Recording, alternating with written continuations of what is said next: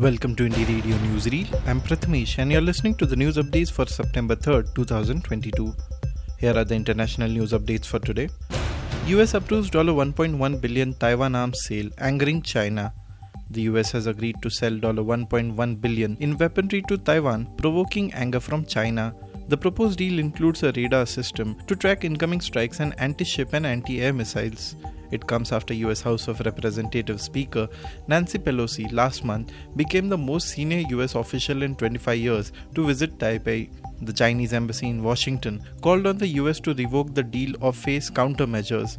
China spokesman Liu Pengyu said the deal severely jeopardizes relations between Washington and Beijing. Erdogan warns Greece over Aegean airspace violations. Turkey President Recep Tayyip Erdogan on Saturday warned Greece it would pay a heavy price if it continued to harass Turkish planes over the Aegean Sea. Hey Greece, take a look at history. If you go further, you will pay a heavy price, Erdogan told a rally in the Black Sea region. Turkey has in recent months complained of what it calls provocative actions by Athens, saying such moves undermine peace efforts.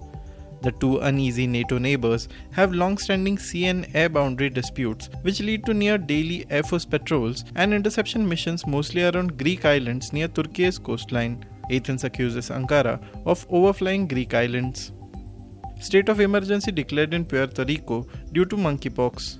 This Friday, the governor of Puerto Rico, Pedro Pierluisi, declared a state of emergency due to the increase in confirmed cases of monkeypox in the country. The executive order signed by the governor became effective immediately and will be extended for 30 days.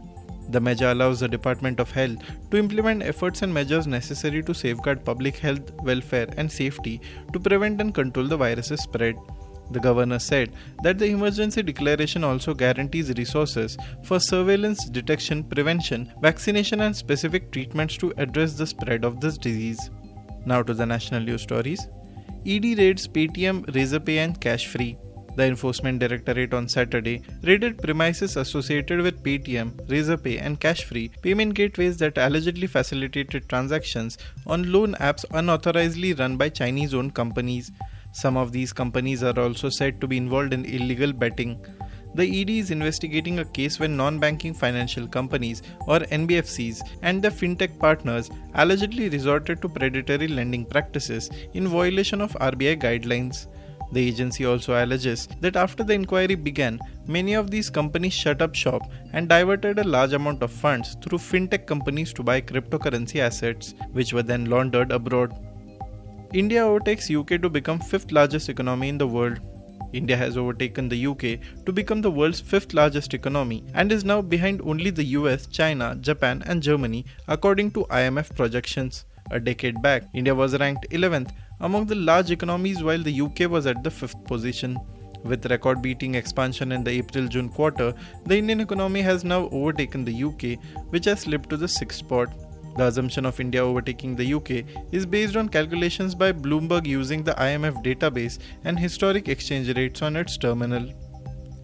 Nitish Kumar to visit Delhi in a bid to forge opposition unity. Bihar Chief Minister Nitish Kumar will leave for Delhi on September 5th to meet political leaders from various affiliations in a bid to forge opposition unity. Senior leaders of his JDU said on September 3rd. They said Mr. Kumar will return two days later and is expected to meet senior leaders of the Congress, which is now his ally in the state. Notably, Mr. Kumar has been in touch with Sonia Gandhi and Rahul Gandhi when he dumped the BJP last month. Another prominent leader whom Mr. Kumar is likely to meet is former Haryana Chief Minister Om Prakash Chautala, whom he has known since they were both in the Lok Dal. Thank you for listening to Indie Radio Newsreel. For more news, audiobooks, and podcasts, stay tuned to Indie Radio or log on to www.indiejournal.in.